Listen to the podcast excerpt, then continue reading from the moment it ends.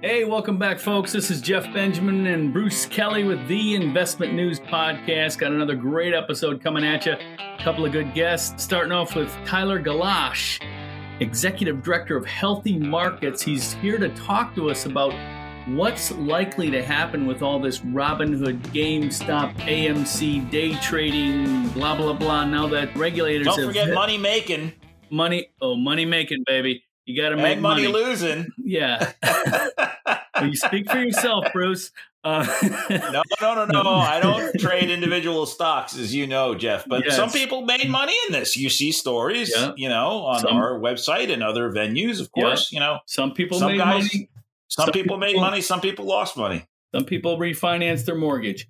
But uh, what uh, what we're going to look at is now that the the dust seems to be starting to settle, although that oh, could be temporary. starting to settle. It's um, it's. We want to know what the regulators and the lawmakers are likely to do now that they have uh, this is on their radar screen, and if they're going to get their meat hooks into this and just kind of you know kill all the fun. But uh, first of all, let's uh, welcome Tyler. How you doing, Tyler? Maybe you can tell us a little bit what what is healthy markets? It sounds like a good thing. You guys eat salads for lunch or, or what? you know, it, it's funny because we sit here and we go, well, what do we want our markets to be? And you can't, you can, who can object to healthy markets?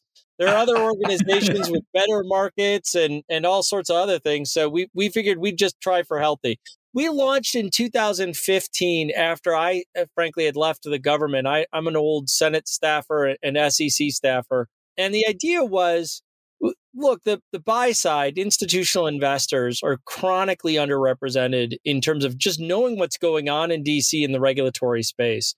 And so one of the things I had an interest in doing, I'd I'd worked for for Carl Levin during the financial crisis and afterwards and the drafting of Dodd Frank.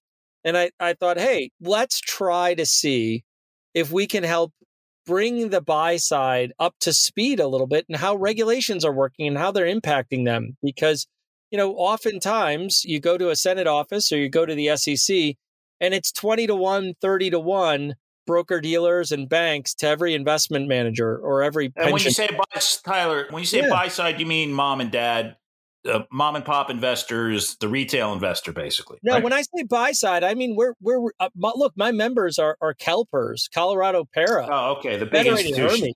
Right. We've got we've got institutional firms and what's been really interesting for us is over the last several years, look, we've got a lot of evolution in the market space. We now have something called meme stocks. Who would have thought we'd have that five years ago? We have SPACs, blank check companies coming mm-hmm. out of our ears. We've got right. Bitcoin trading at tens of thousands of dollars, but it's worth only what somebody else is willing to pay for it. And what I think, you know, as we talk about what Healthy Markets is focused on. We're focused on transparency. We're focused on trying to make markets easier to trade. We're trying to make investments cheaper for people to make. And that means we're trying to reduce costs and increase transparency, make them work more efficiently.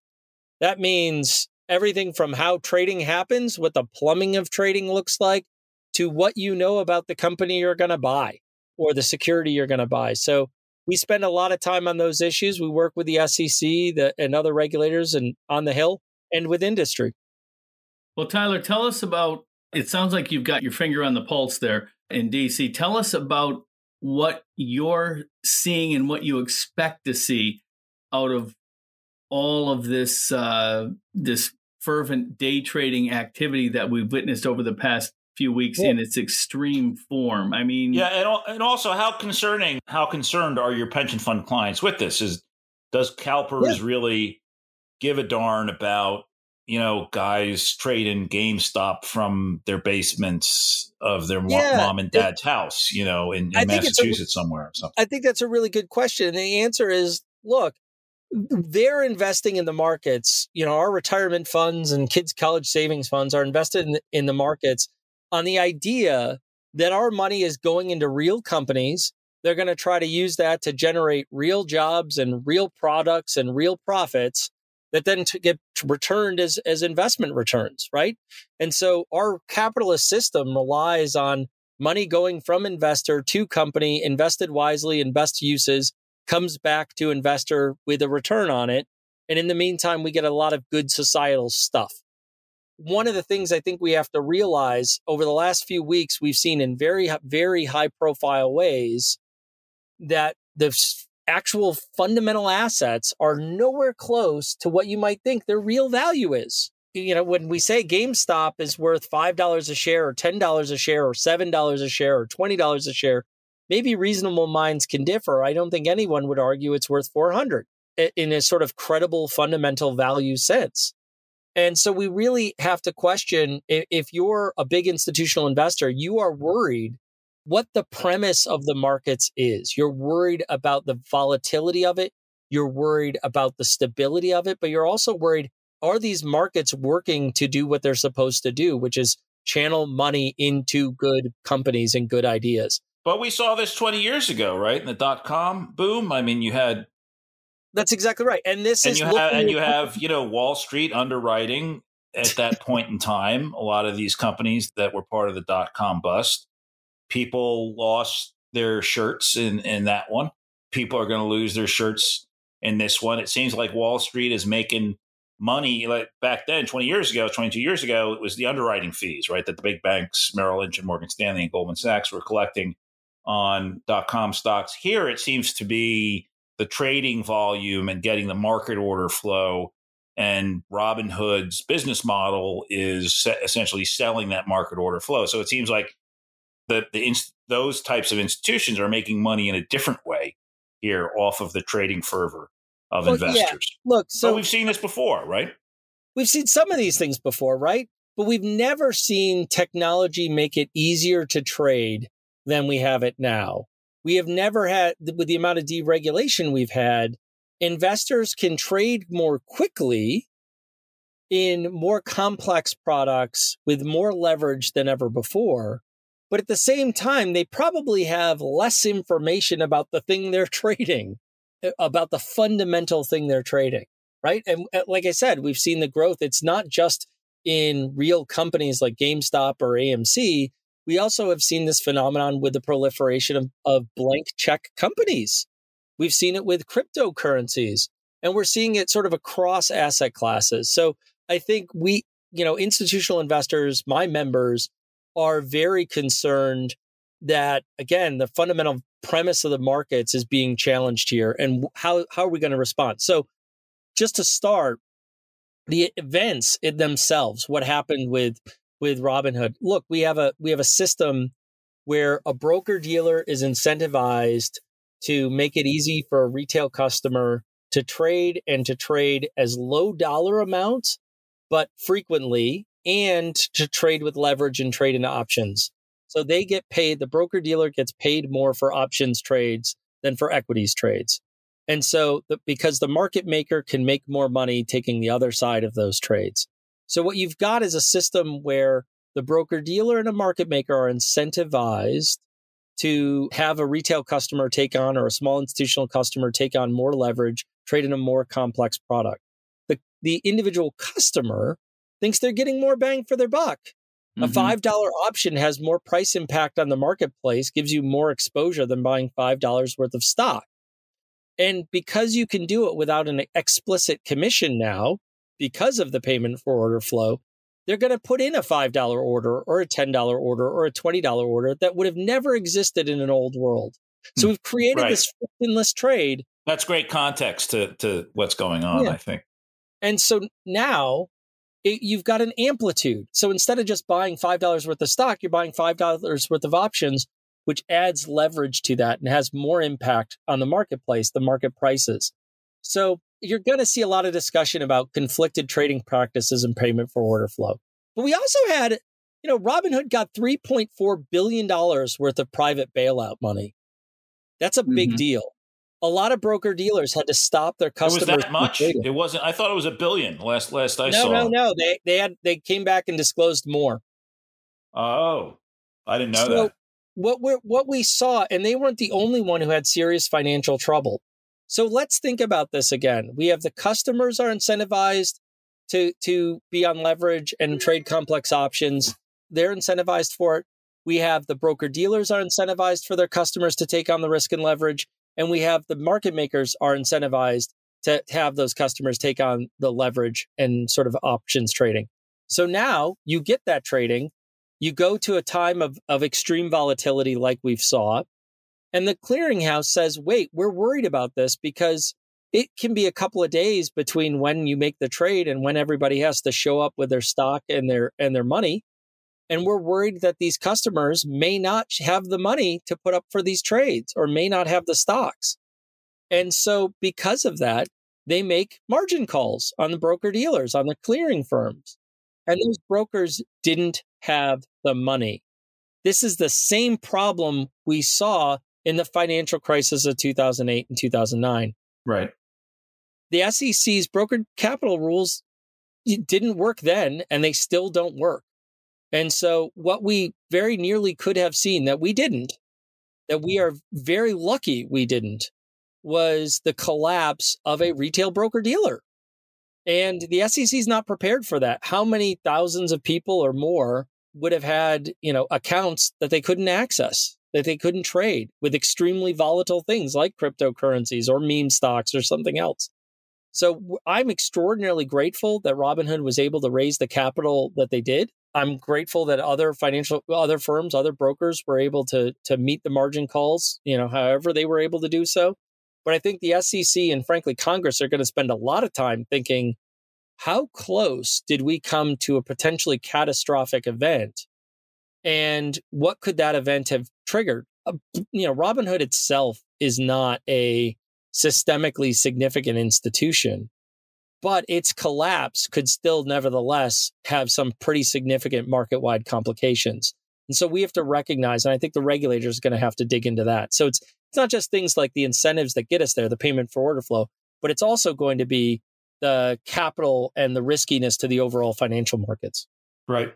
Are you saying that there are likely laws to be passed or at least to be pondered that will take all the fun away. No more trading on your phone at the stoplight and stuff like that. yeah, I mean, look, I think it's arguable that FINRA and the SEC have rules on the books that could apply and say, hey, you should really know more before you let people you know, default into an options account. I mean, I, I well, they're a, under cap. What you're saying, Tyler, is they're under cap. They get you know, the trading apps get away with doing business like this because they are so undercapitalized. But the SEC and FINRA do have these capitalization rules that have to be adhered to much more strongly. That it's cheap to do this because the companies are undercapitalized. Is that what you're saying? No, what I, I, slightly different. I, I think what I'm say, saying is that when you talk about broker dealer capital, the people that are like the Robinhoods of the world uh, ha- do not have a lot of capital. Banks have capital. Right. And as it turns out, the SEC's capital regime doesn't really require Robinhood to have much. That's going to get re examined, right? So there are rules in place that should apply. We'll find out whether or not they were complying with those or not. But what we do know is whether or not those rules applied and whether or not firms were complying with them they clearly didn't have enough. And you mean the you, know, mean the net capital rule? Correct. Could you explain what the net capital rule is? Yeah, so essentially, unlike banks, let's just go. I'll take a big picture. So, in the banking industry, people think of capital. What is capital? Capital is how much money is your owned. It's either retained earnings or shareholders' money. And so, if a bank has a $100 uh, that they've lent out to the marketplace, They've raised $10 of money from shareholders or retained earnings, and 90 of it is borrowed. We say they have 10% capital, right? All 100% of it is lent out to the marketplace. But if they had a, a catastrophic loss, they could lose up to 10% of their investment and still be, for lack of a better phrase, solvent. So capital is viewed as like a buffer. Well, the banking regulators require capital so as to make sure that banks don't fail. The SEC's capital rules are not intended to prevent broker dealers from failing. Right. They are explicitly not. So they take the position that Lehman Brothers, it was okay for Lehman to fail. They take the position that it would be okay for Robinhood to fail overnight because eventually all of those customers would get their money back. So the net capital rule is intended to basically say you, the broker dealer, you can go you can blow up all you want but as long as there's there's basically the customers funds are sufficiently segregated and exist so that you are not putting their funds at risk. Now, I would argue if a large broker dealer with lots and lots of retail accounts and all sorts of esoteric things like Robinhood's customers, for example, right. fail, what is the SEC's ability or any regulator's ability to quickly ensure that those customers would get access to their assets? There's none. They do not have that capability. And that is something that they're going to now have to wrestle with. The SEC has always taken the view that they don't care if firms fail, unlike the banking regulators. I think that one of the lessons to come out of this may very well be that the SEC actually does have to care if broker dealers fail. Telling hundreds of thousands of people that they're not going to be able to access their account and maybe their livelihoods or, or their life savings are at risk is not a great story to have to tell to the New York Times or to Congress. Tyler, is this is this situation with Robinhood in particular? Is it unique because of the traders' access to op- things like options, leverage, and margin? If they were just straight trading stocks, buying and selling long, would this still be this type of a potential problem that you're describing? Yeah, so the risk to them and the clearinghouse would have been significantly less. Okay. So one of the things I think is the overall magnitude of the risk, how much margin they would have had to have eh, been asked to post from DTCC or something else, would likely be less if there was l- l- sort of less leverage going into it, right? And so I think that that would have a, a very big impact on the overall magnitude. Now, whether or not a particular broker dealer fails, it doesn't matter how or why they got there. Once they got there, they got there. And, you know, the mess that the SEC would have to clean up and SIPC would have to clean up I think unfortunately could be very, very significant. There are a lot of very large broker dealers.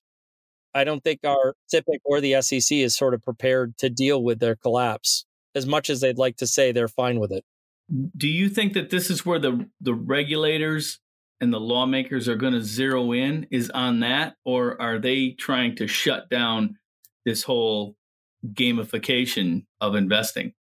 Yeah, I think there's going to be a couple of different things. I think some people are going to focus on short sale restrictions. I think some people are going to focus on broker dealer capital. I think some people are going to focus on gamification. I mean, gamification is an interesting thing because it gets you into trouble for being a little bit overly paternalistic, right? You mentioned, are we going to shut down all the fun? I think that's a real, it's actually a real phenomenon. There are people who are very concerned. The reason why this is democratization of capital, right? Mm-hmm mean, aren't we, isn't the goal here to say we want everybody to have a chance? And why should we be paternalistically excluding from the marketplace a pharmacist with, with you know, making $50,000 a year from taking on margin and putting out a four hundred thousand dollar trade. Why would we? Yeah, but options are supposed supposed to be for for somewhat sophisticated investors, right? I mean, well, exactly this is exactly this. Is, I mean, you know, twenty years ago, after the dot com bubble crashed, when I was starting covering this business, firms used to make a big deal about the requirements that clients, eh, brokers, and advisors, but also clients would have to have to engage in options trading. It, it seems like a lot of those guardrails about using options, which is extremely volatile and dangerous, have fallen off or something. Well, yeah. I mean, I think the issue is I'm old enough to remember a former client of mine, a, a large retail broker dealer, was concerned because when they had clients, that they would blow themselves up when they started options trading. Right. And so all of, you know, if, and they looked across their client base and they were not good clients because after six months or a year, they would lose all their money and they would stop trading. And that back then they were paid on commissions per trade. Right. And they were really upset about that. And so they tried to do things to make options trading harder and tried to make their own option their customers better at it, more informed, less risk tolerant, right? Like making them a little bit more sensitive to the realities of, of how these things work. And that was now 10 years ago. And What's really interesting is it, more than 10 years ago. What we're seeing now is basically everybody saying kind of a, I don't want to say a libertarian paradise, but a little bit of a free for all saying anybody can do anything, have at it, good luck. And there's something uniquely there's something uniquely right. American about that, right? right there's something right. about everybody's got a chance in in the same way that everybody's got a chance on a winning lotto. But unlike the lotto, when you're trading options, you know, you might lose a lot more than that dollar. I think that's one of the things I'm not sure everybody appreciates. And unfortunately, you know, we've seen it with a suicide, unfortunately, last year. And I think we're seeing it now as I'm reading press reports after press reports of people talking about their life savings in recent events.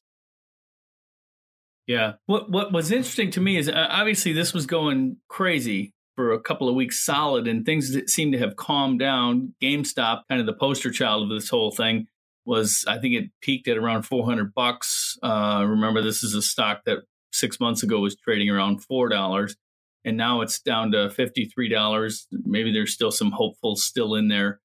But what do you think, Tyler, has has kind of has kind of calm things down, or all these all these people on Reddit just kind of regrouping, looking for their next target. I know they they took a a pretty good nibble on silver for a, a day and a half, but what are your thoughts on where this is going? I can't believe all these people just went back to wherever they were before they started doing this, and I don't. I like to think that they all all weren't in their mother's basements. Some of them, yeah. So like, few things focus the mind quite as much as receiving a, a document request letter from the Securities and Exchange Commission. and I, I would say you know there's there's it reported that there's some of that that's been going on right yeah but i also think you know there is a fair amount of it doesn't take an awful lot to move a market if it's going one direction like we have to recognize again a lot of small dollar trades with with leverage can really move a market if it's one sided again the old nobody wants to catch a falling knife nobody knows how big and powerful this group of retail traders might be, or this group of retail traders with, frankly, again, there were clearly sophisticated hedge funds on both sides of these trades. So nobody really wanted to get in front of those trades. So now that I think everybody's looking at it with sort of clear eyes, the SEC's made it very clear over the last several days with a few statements about market manipulation and enforcement and reading the message boards and digging in on things, I think there's enough people who are going, oh shit, what, what did I write on that message board? Let me quick delete. And I think there's a lot of folks who are also looking at their investing and saying, like, I bought this thing for 20 bucks. It's now trading at 50. I've got one share. What do I care? And just sort of letting it ride or letting it or walking away and taking the profits. And I think we're going to see a, a fair amount of that. And, and I, it's not surprising to me that it's trading at 50 I would be shocked if it goes back down to five bucks really anytime soon.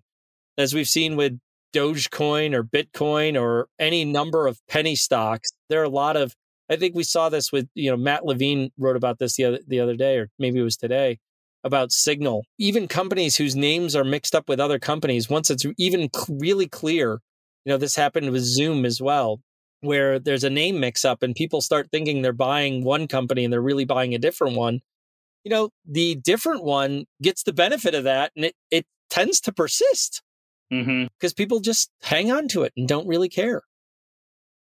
Tyler, was Robinhood ready for this? Robinhood has been shockingly unready for most things, I think. They have developed an extremely effective app at making it easy to trade and they have developed seemingly none of the other things that I would think would be relevant for the business of being a broker dealer. It's almost like they decided to be an app developer, like a game developer, without thinking about this is an extraordinarily regulated business. So I'll just use their job. Their number one job after getting customers, right, is trading. And their job as trading is to get best execution. And they didn't even have policies and procedures. There's clear rules on this they didn't have policies and procedures. Then when they got them, they didn't bother to follow them. They've had a couple of settlements already. They've put people into clearly, they've clearly made access to very risky products. There's investigations going out of Massachusetts. There's investigations going on other issues related to them. And, and, now the biggest things are did they have enough capital? On top of dealing with all of these other issues, now they've got another new problem which is do they have enough money to even support their own customers trading? So look, they've developed a heck of a good app at making it easy to trade. But I'm I'm really stunned by how flat-footed and underprepared they seem to be for the regulatory world in which they live. which is even more surprising considering they have an SEC commissioner now as their chief legal officer.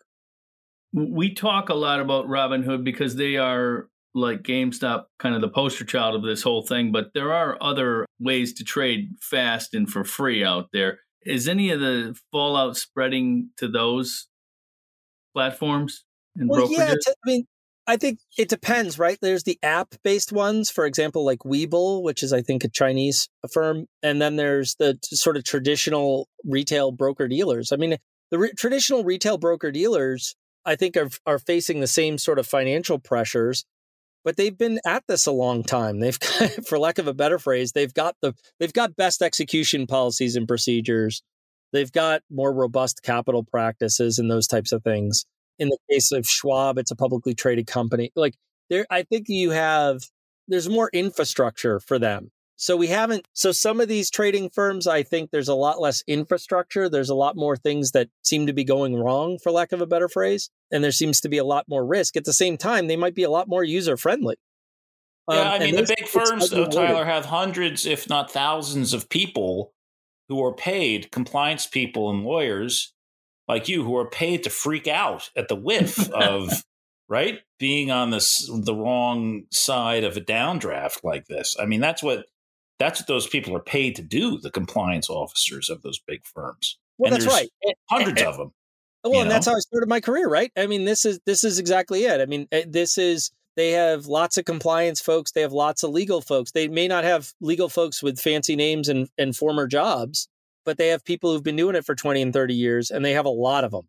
And they have a lot of outside counsel. And right. you could argue that that's also a lot of overhead, right? Like it makes them bulky. It makes them slow to but adjust. It's an expensive business. The brokerage business, the securities business is inherently a very expensive business.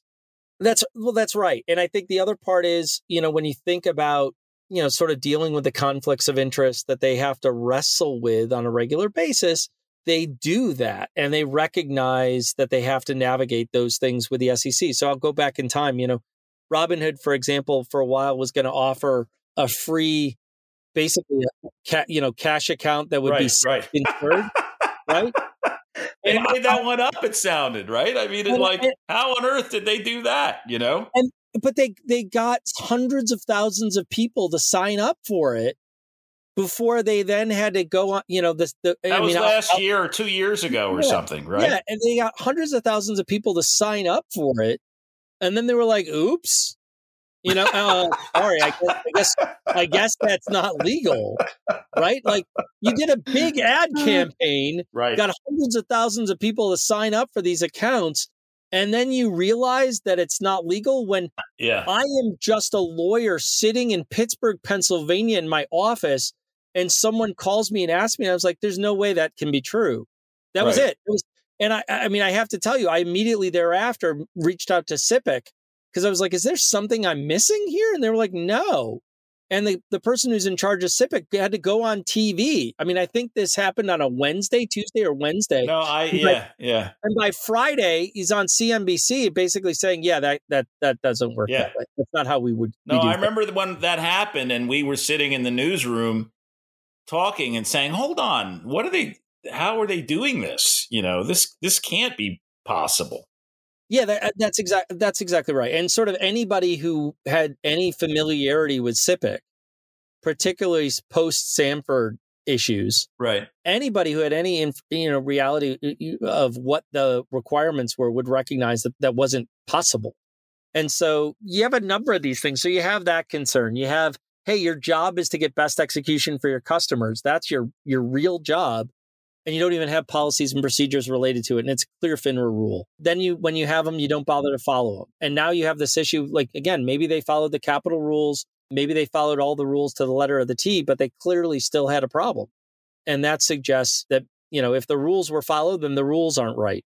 And that's where i think the sec is going to dig in and i think again other broker dealers uh, experienced financial stress too which lends itself to maybe this wasn't un- necessarily unique to robinhood Tyler, we're getting kind of close to our uh, our end here, but I wanted to just throw one more thing past you. Is the uh, that this stuff seems a little bit urgent, and not the kind of thing that Congress can just create a task force to create a committee. And so, it to me, it means that lawmakers and regulators might do something fast and maybe a little bit heavy handed.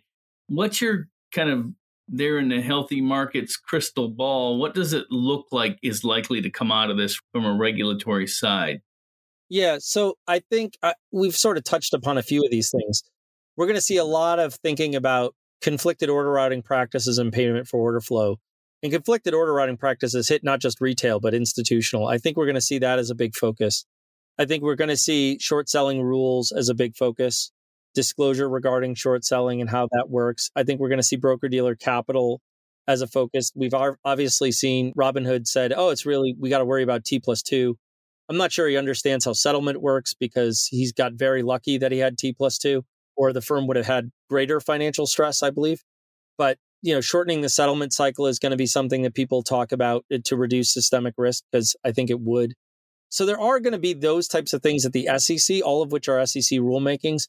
I think Congress, as Congress will do, is going to have hearings. They're going to talk about legislation. Uh, individual members of the House and individual members of the Senate will have pieces of legislation that would address each of the things I discussed and in probably two or three versions of each kind of area short selling, payment for order flow, whatever. And then we'll see what happens, right? Like, I don't think Chairman Gensler, if he's confirmed, really wants to spend the next year and a half on dealing with GameStop fallout. He's got a pretty damn big agenda in front of him on issues like addressing ESG and climate change and and and worker stakeholder capitalism, uh, addressing fixed income securities and trading and risks. He's got a lot of stuff that he 6 months ago had on his agenda that he's going to want to get to. And so I think the SEC is probably going to do two or three things, one of which is obviously enforcement investigations. I think Congress is going to try to do three, four, or five things. And then they'll try to see if they can, none of these bills are a big enough deal to do them on their own. So they'll see what they can tack into maybe a, a stimulus bill or something else. And that's where my day job is going to be, which is making sure that the way I look at it, smart versions of these things happen and, and dumb ones don't. All right, uh, Bruce. Any uh, final thoughts, questions? I'm I'm all talked out with Tyler here, man. I can't, you know, that was that was fantastic, Tyler. Thank you so much. Yeah, really good stuff. Tyler Gellasch, Executive Director, Healthy Markets. We really appreciate you coming on and uh, walking us through this. Thank you very much. Hey, I really appreciate it. Thank you. Hey, Bruce Bond, another Bruce. Gotta like that. Two Bruces is better than one. I just wanted to talk to you, kind of get the ball rolling here a little bit. Eh, you know, your background, you're currently the co founder and CEO of Innovator Capital Management, co founder of PowerShares, an extensive background in the 20 year old ETF industry. I remember writing about the original Spider Lady back in 2001 or two or three or something like that. Mm-hmm. Yeah. And, yeah. Um, you know, with the spiders and everything. Just curious as to how you came to this industry, how you, how as a co-founder of these companies, particularly PowerShares, you know, such a such a tremendous brand with financial advisors, how you got started, where the inspiration for those came from. You know, were you out on a, a, a long walk in the woods, a run, you know, or cycling or watching a movie or something when the when these ideas come to you to to start these things, and then who do you talk to to to go about launching them? And thanks again for coming on by. Oh, yeah, no, happy to do it and uh, happy to talk about it. You know, I think I've always kind of, uh, you know, I was a wholesaler actually originally when I started in the business and then went over to Nuveen to help them get into the equity UIT business. And and when and was that, that, Bruce?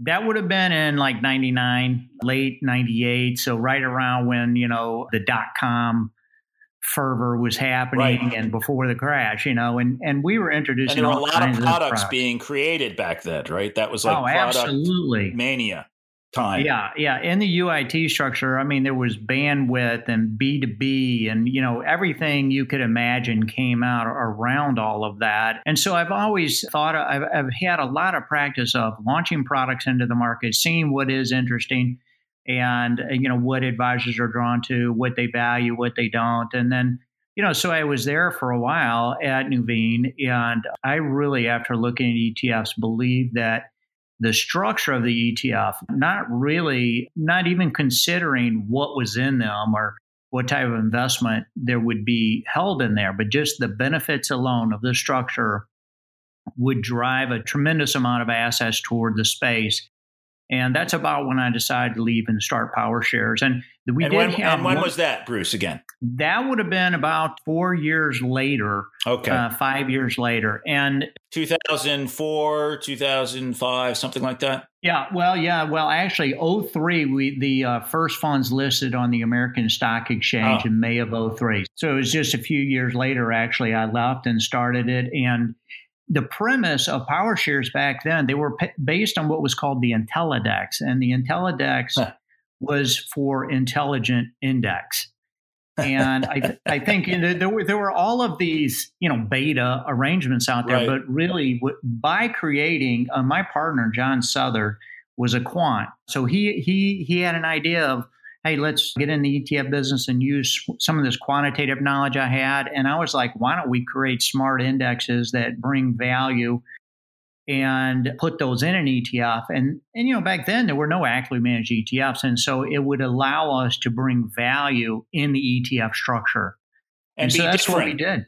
And, Yeah, and be different, And, right. be different from the competition, which when you're starting out, you always want to be key because the other State Yeah, Street every- and the every- others, Barclays, State Street, et cetera, Yeah. they were index. They were pure index. yeah, they were straight right? benchmarks, right? Straight vanilla. And we were like, look, if you want to buy average, buy an average, buy an average. You know, if you want to buy something that can provide the potential for outperformance, then you want to buy a power share.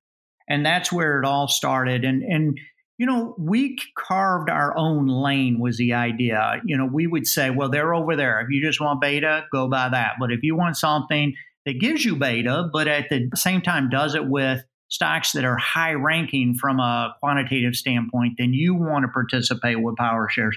And that's how we built our own lane.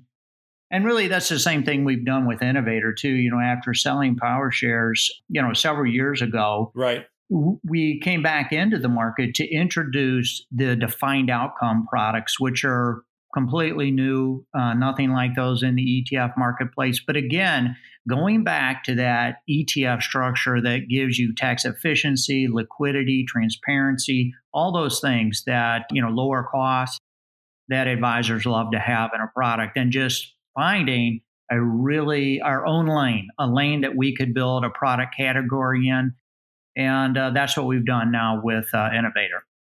Yeah, Bruce, that's that's what I want to talk to you about is is those that own lane concept that you were talking about. I I mean, you're a you're an innovator um from Investment News, probably by uh, for more reasons than just the name of your company. I'm assuming. Um, I wasn't I was not involved. That's in the award, judging, Jeff, but, right? uh, yeah, but you did. You guys were the first ones to uh, you you call them defined outcome ETFs, where we call them kind of more generically buffered ETFs. I, I want to talk a little bit about that product. I mean, you guys were the first ones to come out with them in August 2018. They make a lot of sense for a lot of reasons, especially at this time in the market. They, I'm just going to sum it up for our audience that they they give you some protection on the downside and they cap the potential upside. And for that, you do pay a fee. I mean, we're getting index. Which sounds like a variable annuity, Jeff, just to a layman, I guess, right? Well, it sounds actually more like a structured product, but but yes, right.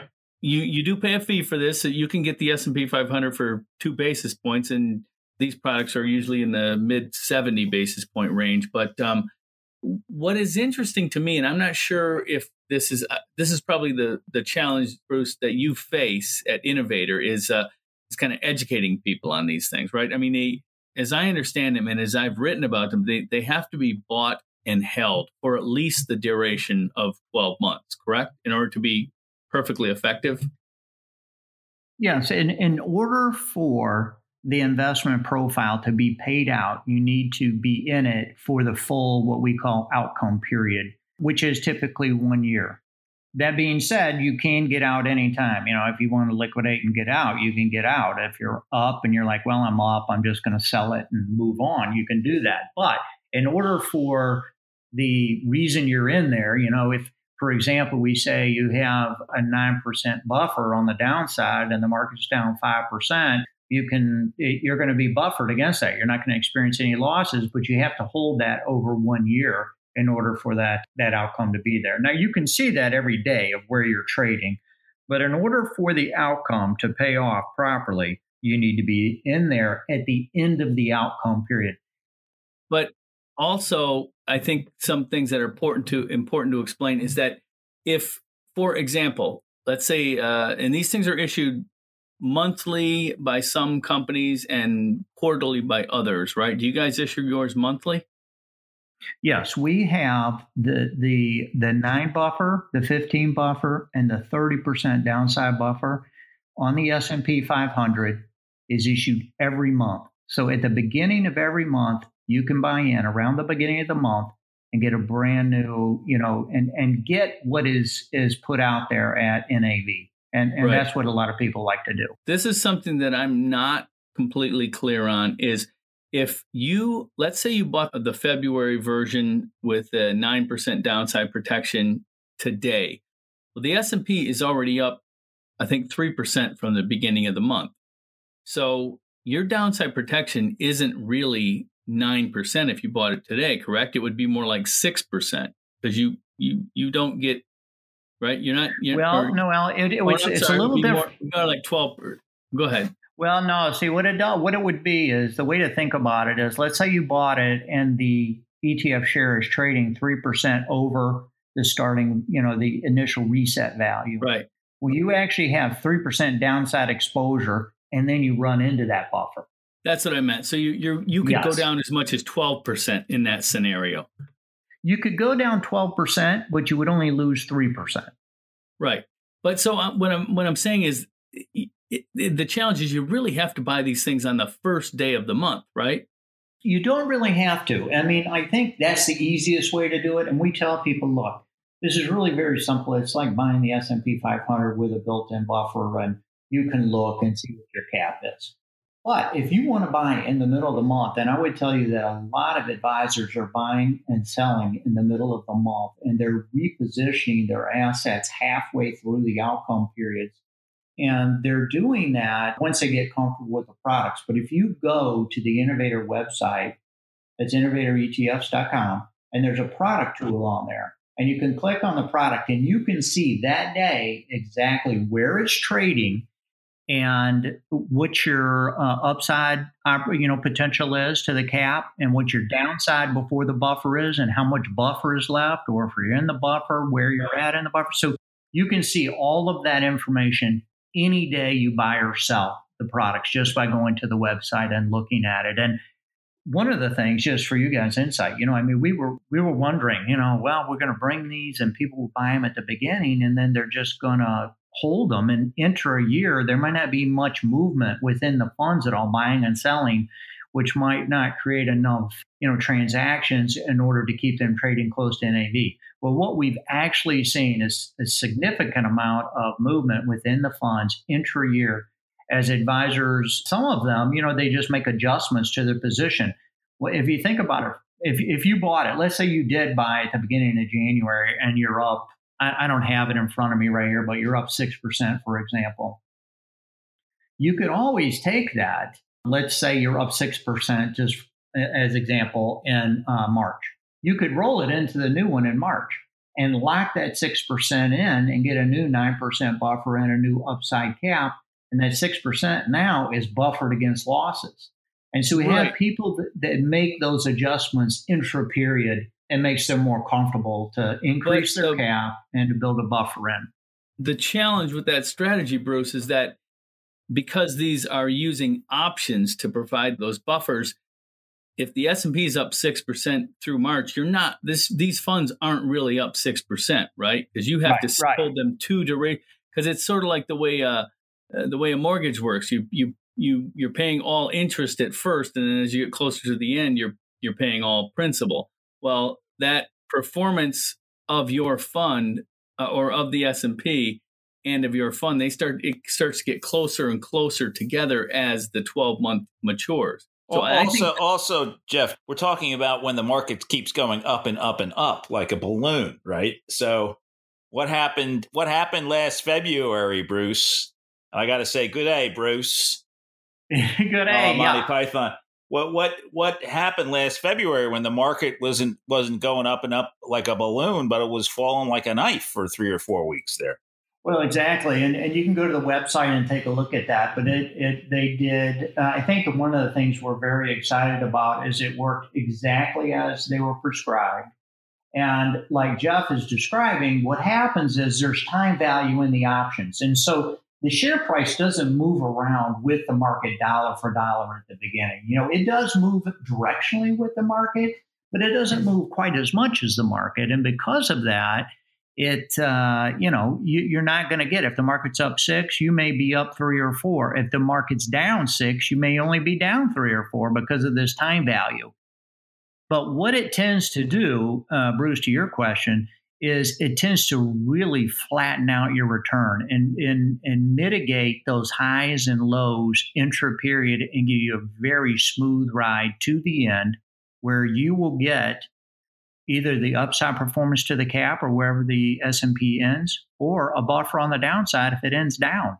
And I think that's what advisors really really love about the products. If you guys think about it, how many equity par- products can you buy today and look out in the, one year and say, okay, if the market's up 15%, like we just did our 9%, if you look on the website, the starting cap was 18% and you have a 9% buffer.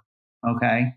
So if you could buy that February 1st and say, okay, I'm going to get 18% of the upside, I'm good with that. I mean, you know, the market average is less than that, and I'm going to get 18% and I got a 9% buffer on the downside. We're trading at all time high PEs and all time highs in the market. We could see a downturn, but I mean, I don't know. I mean, are we going to have another COVID? No one knows, right? right? So you can do that and know that you're going to get 18% of the upside. You may not get capped out at all. You might get, you know, Right. It may only be up 15%. You're going to get 100% of that, but you're going to do that ride with a 9% buffer. But but that's that's my point. And I and I am a fan of these products by the way, yeah. but I do believe that people need to fully understand that you can oversimplify this by saying you can lock in gains in March if the market is up 6% because you're not tracking the market until the very end of this maturity. And also, I think it's important to point out that all of these buffered ETFs are not created equal. The fees are roughly in line, but I mean, it's all about what the options cost. Some have 9% downside protection, some have higher. I don't know of any that have much less. But I've also noticed some like yours will will say we're going to cap your downside at 9% or whatever. Some will say you absorb the first maybe 5 or 7% and we'll take the rest of that. You know what I mean? they they have the reverse of the buffer. It's uh, Jeff, that is a great point. And, and one thing I would encourage anyone to do based on the things you buy is to make sure you understand what you're buying. And these are not a vanilla ETF. They bring tremendous risk management value to the table that most advisors don't have access to today.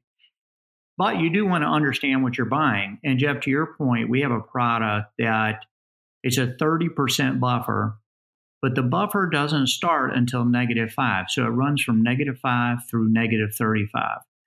And that means if the market ends up down five, you're going to lose five. But if the market ends up down 35, you only lose five. And so this is a great product for people that, you know, they're just really fearful of the market. They're sitting in cash. They need some growth in the market, but they're not willing to get into the equity market without a really, you know, without a big safety net and and that's what I would encourage people, you know, to to really look at and to know about. None of these products are meant to try to fool anybody. They're they're meant to deliver certain value that we think are high values. And I, I think the, the the point that I was making earlier that I didn't do so well, to be honest with you, is that if you think about it, a lot of these risk management tools that we have out there or products, you know, that uh, either they're low beta or are, um, you know, dividend yields. I mean, a lot of times they don't perform that well when the market goes down. This is a product that you can participate in and you know your buffer and you know your upside participation. It's a known. You're taking an unknown future in the equity markets and making it a known, or at least putting it in a box in a range of potential outcomes. And for most people, that known has a huge value to it. so that's why so many assets have been attracted to these over the short term because people, you know, they don't, you know, sometimes I call it naked exposure. You're just exposed to the market naked. It, you know, if the equity market goes up, we're all happy. We all make money. The equity market goes down, we all go down. And so that's why I think having a product like this that most people should have a portion of those assets invested in something like this to give them a more knowable and reliable outcome uh, in their portfolio. Mm-hmm. And also, I want to point out, I think all I think it's with all of these products that they roll over automatically into the next year if you hold them for the duration. Correct? Yeah, that's exactly correct, Jeff. So like if you bought the 9% this February, the 9% buffer, next February it's just going to it's going to reset or, you know, rebalance. Think about it like an index rebalance. It just rebalances and it goes for another year to the following February. But next February gives you a new cap and a new buffer and then you just go again. So you know going forward you're going to get the upside cap whatever the market will give you and you'll always have this 9% mm hmm buffer built in over the, the following 12 months or a 15 buffer or a 30 buffer. Okay. Well, Bruce, do you have anything else for Bruce Bond? Yeah, just Bruce, just w- one quick follow up. What is the cost of these things? The range of the costs, you know, in in terms of general, you don't have to cite chapter and verse here. It's fine. It's not a you know, problem from at all. The, yeah. From the filings, but I guess the more buffer you you get, you're buying, the more expensive these things would be, right? Well, no, no, it, it's not because you're, you know, the how the buffer is paid for is through giving up upside.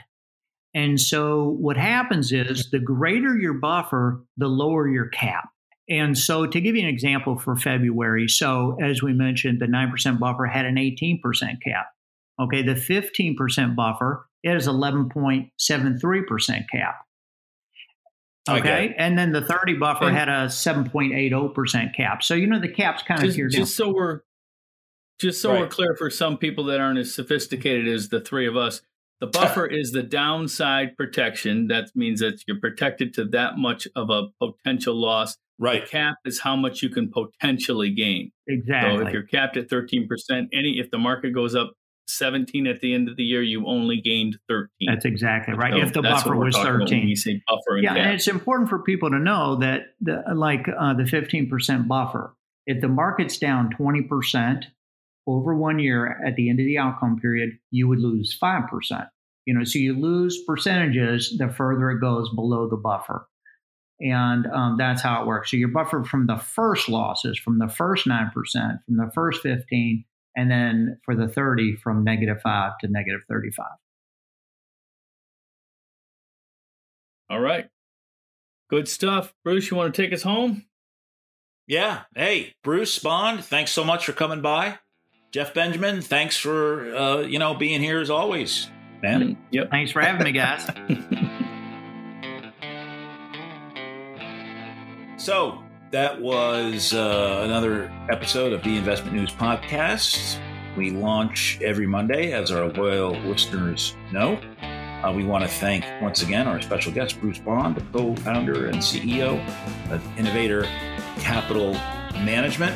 We also want to thank Stephen Lamb, our producer.